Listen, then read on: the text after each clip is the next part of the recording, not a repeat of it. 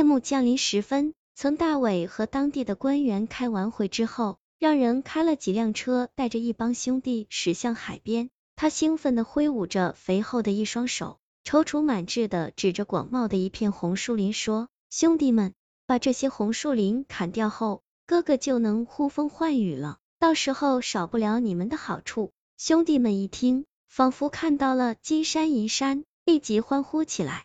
就在这时，从林子里忽然钻出一个大肚子的女人来，她瞪着眼睛狠狠骂道：“天都黑了，你们就不能消停点？我们还要睡觉呢。”曾大伟转过头，接着淡淡的月光看到是个满面风霜的老妇，他顿时尖酸的讽刺道：“哟，这么大的年纪了，就算是露宿海边还要生。”估计是想了一辈子的儿子吧。这妇人一听，不置可否的笑笑，意味深长的说：“随你怎么说，老天自有公道。”听这话，这老妇人自是不敢惹曾大伟。曾大伟在兄弟们的劝说下，骂骂咧咧的离开了海边。汽车刚上路不久，曾大伟突然感觉腹痛难忍，途中一连几次下车解决腹泻，不一会。快要虚脱的他，又嚷着浑身发冷。兄弟们一摸，发现他肌肤滚烫，急忙把他这个财神爷送进了医院。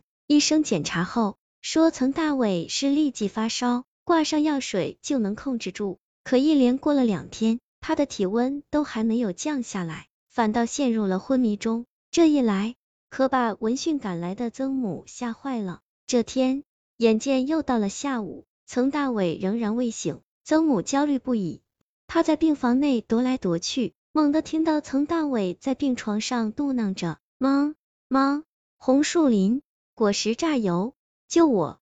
曾母心里一惊，一下子想起了浑身是宝的红树林，随即他急忙离开医院，打车到了海边。这个时候，天色已经黑尽，曾母在红树林里寻寻觅觅，想找一些大个的果实。他以前就听人说过，红树林的果实榨出的油，恰好能治疗痢疾发烧的患者。就在这时，他隐约看到林中似乎蜷缩着一个人，不禁吓了一跳，后退了几步。林中的人影虚弱的爬了出来，艰难的站起来后，喘着气伸出手对曾母说：“我知道你是为儿子而来，我们同样为人母，我懂你的心情。你把这几颗果实拿回去榨油救他吧。但是。”如果他以后还要打这片红树林的主意，他将继续陷入昏迷。曾母看清了，面前是个陌生的老妇人，对老妇人危言耸听的话，他感到奇怪，也隐隐有些不安。此前，他知道儿子曾大伟为了暴力勾结官员，拿到了林木采伐证，打算在这里砍伐红树林后修建什么项目，而这些红树林一旦被砍伐，这一带的生态将会受到严重影响。对于儿子的所作所为，曾母是极力反对的。他琢磨着，眼下这个机会，应该可以劝住儿子了。曾母战战兢兢的接过那老妇递来的果实，确信这是上好的果子，向老妇连番感谢后，很快又沿路返回医院了。当曾母将榨出的果实油滴进曾大伟的嘴里后，曾大伟不久就醒了过来。当晚。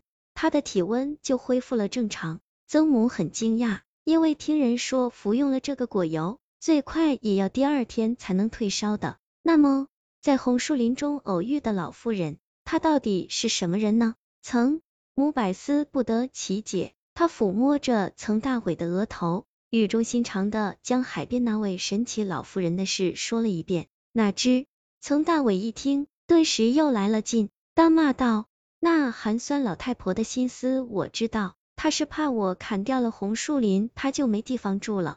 他这个唬人的方法是不是太小儿科了？曾母见他不知好歹，也担心他真的继续昏迷，便虎着脸喝道：“你这次要是不听妈的话，我就去找曾氏的族长。曾大伟长这么大，从来就不怕母亲，但对族里的长辈却很顾忌，于是只好乖乖躺在床上。”第二天，曾大伟趁母亲还在熟睡的时候，偷偷带领几个弟兄赶到了海边的红树林。他怒气冲冲的提着汽油桶，恶狠狠的向红树林的枝干淋过去。丛林中还有一个简易的帐篷，曾大伟咬牙切齿的说：“让你这可恶的老太婆在这里住，一把火烧了清净。”为了解恨，他亲自一桶一桶的淋着汽油，直到他累得浑身是汗才停下。就在手下递来打火机，等待曾大伟点燃红树林中那个简易帐篷的时候，远远的传来了曾母声嘶力竭的声音：“